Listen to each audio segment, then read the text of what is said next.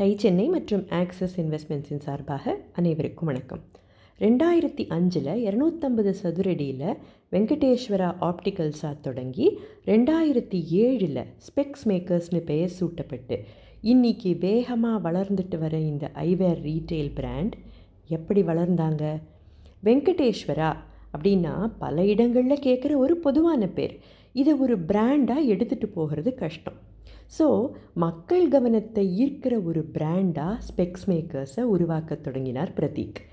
இந்த கம்பெனி தொடங்கப்பட்ட காலகட்டத்தில் தொண்ணூற்றி எட்டு சதவிகிதம் அன்ஆர்கனைஸ்டாக தான் இருந்தது இந்த ஐவேர் செக்டர் அதில் இப்படி ஒரு வாய்ப்பு இருக்குதுன்னு எப்படி பிரதீக்குக்கு புரிஞ்சுது? வெங்கடேஸ்வரா ஆப்டிக்கல்ஸாக இருக்கும் போதும் சரி ஸ்பெக்ஸ் மேக்கர்ஸாக பெயர் மாறி ரெண்டு ஸ்டோர்ஸ் தொடங்கினப்பவும் சரி ரெண்டாயிரத்தி ஒன்பது வரை பல பிராண்டுகளோட கண்ணாடிகளை விற்கிற ஒரு ரீட்டைல் ஸ்டோராக தான் இருந்திருக்காங்க. ரே பேன் எஸ்எல்ஆர் இந்த மாதிரியான பிராண்ட்ஸோட கண் கண்ணாடிகளை தான் விற்பனை செஞ்சுட்டு இருந்தாங்க. கஸ்டமர்ஸ் வருவாங்க பார்ப்பாங்க விலை நெகோஷியேட் செய்வாங்க வாங்குவாங்க. இப்படி தான் தொழில் நடந்துட்டு இருந்தது. இதில் கஸ்டமர்ஸுக்கு பெருசாக எந்த வேல்யூ ஆடும் கொடுக்க முடியல. இவங்க செஞ்சுக்கிட்டு இருந்தது இடைத்தரகர்கள் செய்யக்கூடிய ஒரு செயல்தான் அப்படின்னு பிரதீக்குக்கு தோண ஆரம்பிச்சுது. யோசிச்சு பாருங்கள் ஐவேரில் பல பிராண்ட்ஸ் இருக்காங்க. அவங்கக்கிட்டேருந்து வாங்கி வாடிக்கையாளர்கள்கிட்ட விற்கிறது தானே செஞ்சுட்டு இருந்தாங்க இல்லையா? பிரத்யேக் மனசில் ஒரு சில கேள்விகள் தோணியிருக்கு கஸ்டமர்ஸ் மற்ற கடைகளுக்கு போகாமல் நம்ம கடைக்கு எதுக்கு வரணும்? தங்களோட காசை நம்மக்கிட்ட எதுக்கு கொடுக்குறாங்க? நம்மக்கிட்ட இருக்கிற ப்ராடக்டை வாங்குறாங்களா? இல்லை சர்வீஸுக்காக நம்மக்கிட்ட வராங்களா? சரியான விடைகள் கிடைக்கணும்னா சரியான கேள்விகளை கேட்டுக்கணும். இதன் அடிப்படையில் ஒரு மார்க்கெட் ஸ்டடி செய்ய தொடங்கினார் பிரதீக். அப்போது ரெண்டாயிரம் கோடி இண்டஸ்ட்ரியாக இருந்தாலும் ஆறாயிரம் கோடி வரை போகிறதுக்கான பெரிய வாய்ப்பு கண்ணுக்கு முன்னால் அவருக்கு தெரிஞ்சுது. இந்த ஸ்டடி செய்யும் போது பிரதீக்குக்கு ரெண்டு விஷயங்கள் நல்லாவே புரிஞ்சுது. ஒன்று பெரும்பாலான கண்கண்ணாடி கடைகளில் கிடைக்கிற சர்வீஸ் வாடிக்கையாளர்களுக்கு திருப்திகரமாக இருக்கலை. ரெண்டாவது விலையில் வெளிப்படைத்தன்மை அதாவது ப்ரைஸ் டிரான்ஸ்பரன்சி இருக்கலை. தவிர இந்த ஐவேர் பிஸ்னஸ் ஒரு ஹை மார்ஜின் பிஸ்னஸ் அப்படிங்கிறது ஒரு பக்கம். இன்னொரு பக்கம் அஃபோர்டபிலிட்டி மலிவான விலையில் தரமான கண்ணாடிகள் கிடைக்கல. இந்த இண்டஸ்ட்ரியோட சப்ளை செயினை பற்றியும் அலசினர் பிரதீக். இவற்றையெல்லாம் ஒன்றா போட்டு பார்த்ததில் அவருக்கு கிடைச்சது ஒரு சூப்பர் ஐடியா ரெண்டாயிரத்தி ஒம்போதில் இந்த ஐடியாவை செயல்படுத்த தொடங்கினார். என்ன செஞ்சார்? பலவிதமான பிராண்டுகளோட கண் கண்ணாடிகளை வாங்கி விற்கிறத நிறுத்திட்டு ஸ்பெக்ஸ் மேக்கர்ஸ் பிராண்டை மட்டுமே விற்க தொடங்கினர். கண்ணாடிகளை சோர்ஸ் செய்ய வேண்டாமா? சைனாக்கு போனார்.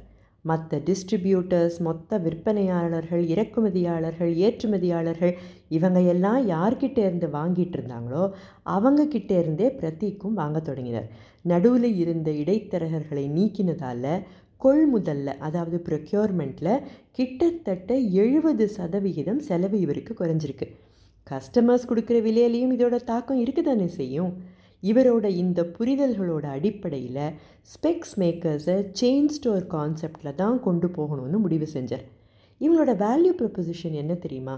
வேல்யூ ஃபார் மணி மலிவான விலையில் தரமான பொருள் நம்பகத்தன்மை. இவங்ககிட்டேருந்து கண்ணாடியை வாங்கினா கஸ்டமர்ஸ்க்கு என்ன கிடைக்கும் அப்படிங்கிறதுல ரொம்ப தெளிவாக இருந்தாங்க ஸ்பெக்ஸ் மேக்கர்ஸ் ஆன்லைன் பிஸ்னஸ் பெருசாக போயிட்டுருக்கிற இந்த காலத்தில் தென்னிந்தியாவில் இருக்கிற எல்லா மாநிலங்கள்லேயும் புதுச்சேரியிலும் இவரால் மட்டும் எப்படி இரநூத்தம்பதுக்கும் மேற்பட்ட ஸ்டோர்ஸை திறக்க முடிஞ்சுது? அதை அடுத்த பகுதியில் பார்க்கலாம். இன்னியோட மெசேஜில் நமக்கான பாடங்கள் என்ன அப்படின்னு மூன்றே மூன்று பாடங்களை மட்டும் பார்க்கலாம். முதல் பாடம் பிராண்ட் ஐடென்டிட்டி தொழிலோட வளர்ச்சிக்கும் அடையாளத்திற்கும் இது ரொம்ப முக்கியம். வாடிக்கையாளர்கள் மனசில் இடம் பிடிக்கிற அளவுக்கு இதை உருவாக்குறது ஒவ்வொரு தொழில் முனைவோரோட பொறுப்பும் கூட. கஸ்டமர்ஸ்க்கு நாம் என்ன தெரிவிக்கணும்னு நினைக்கிறோமோ அதை தெள்ள தெளிவாக ஒரு பிராண்ட் புரிய வைக்கணும். ஸ்பெக்ஸ் மேக்கர்ஸ் இவங்க என்ன தொழிலில் இருக்காங்க அப்படிங்கிற சந்தேகம் யாருக்காவது வருமா? ரெண்டாவது பாடம். கொஸ்டனிங் த ஸ்டேட்டஸ் கோ ஏன் இப்படி இருக்குங்கிறதையும் மீறி ஏன் இப்படி இருக்கக்கூடாது அப்படின்னு கேள்வி கேட்டுக்கிற குணம் ஆண்டர்பிரினர்ஸுக்கு ரொம்ப அவசியம். இந்த மாதிரி கேள்விகளுக்கான விடைகளில் தான் புதுமை வெற்றி வளர்ச்சி எல்லாமே இருக்குது பிரதீக் தான் கேட்ட கேள்விகளுக்கு விடை தேட முற்பட்டப்ப தானே ஸ்பெக்ஸ் மேக்கர்ஸ் வித்தியாசமாக என்ன செய்ய முடியும் அப்படிங்கிற ஐடியாவே அவருக்கு கிடைச்சிது. இல்லைன்னா மல்டி பிராண்ட்ஸ் விற்கிற ஒரு கடையாத்தானே ஸ்பெக்ஸ் மேக்கர்ஸ் தொடர்ந்து இருந்திருக்கும். மூன்றாவது பாடம். வாடிக்கையாளர்களுக்கு என்ன வேணுங்கிறத புரிஞ்சுக்கிட்டு தொழில் நடத்தினாதான் வளர்ச்சி இருக்கும். அவங்களுக்கு இல்லாத தேவையை பூர்த்தி செய்ய முற்பட்டு தொழில் நடத்தினாலோ இல்லை இதுதான் தேவைன்னு நாமளே அசியூம் பண்ணிக்கிட்டு பிஸ்னஸ் செஞ்சாலோ அவங்களுக்கு தேவையானதை யார் எப்படி கொடுக்குறாங்களோ அவங்கக்கிட்ட தான் போவாங்க இல்லையா? அப்போ மாறிக்கிட்டே வர அவங்களோட தேவைகளை உணர முதல்ல மார்க்கெட்டை புரிஞ்சுக்கிறது அவசியம். மார்க்கெட் சைஸ் என்ன? இந்த செக்டரில் அடுத்த சில வருஷங்களுக்கு வளர்ச்சி இருக்குமா? எப்படி இருக்கும்? காம்படிட்டர்ஸ் எல்லோரும் என்ன செஞ்சிட்ருக்காங்க? மற்ற ஸ்டேக் ஹோல்டர்ஸ் எல்லாம் யார்? அந்த செக்டருக்கு அந்த ஸ்டேக் ஹோல்டர்ஸோட பங்களிப்பு என்ன? இதையெல்லாம் அக்கு வேற ஆணி வேற அலசினா நாம் எங்கே வேல்யூ ஆட் செய்ய முடியும்? காம்படிட்டர்ஸ் செய்யாத எதை நம்மளால் செய்ய முடியும்? நம்ம கஸ்டமர்ஸ் செக்மெண்ட்ஸ் எவை? கஸ்டமர்ஸ் என்ன எதிர்பார்ப்பாங்க? அவங்கள நம்மக்கிட்ட வரவழிக்க என்னவெல்லாம் செய்யலாம்? இதற்கான விடைகள் நிச்சயமாக கிடைக்கும். ஸோ சரியான கேள்விகளை கேட்டுக்கிறது ரொம்ப முக்கியம். ஸ்பெக்ஸ் மேக்கர்ஸோட வளர்ச்சியை பற்றி தொடர்ந்து அடுத்த பகுதியிலையும் பார்க்கலாம். பிஸ்னஸ் கதை கேட்க தொடர்ந்து எங்களுடன் இணைந்திருங்கள். அடுத்த மெசேஜுடன் உங்களை சந்திக்கும் வரை டை சென்னை மற்றும் ஆக்சஸ் இன்வெஸ்ட்மெண்ட்ஸின் சார்பாக அனைவருக்கும் வணக்கம்.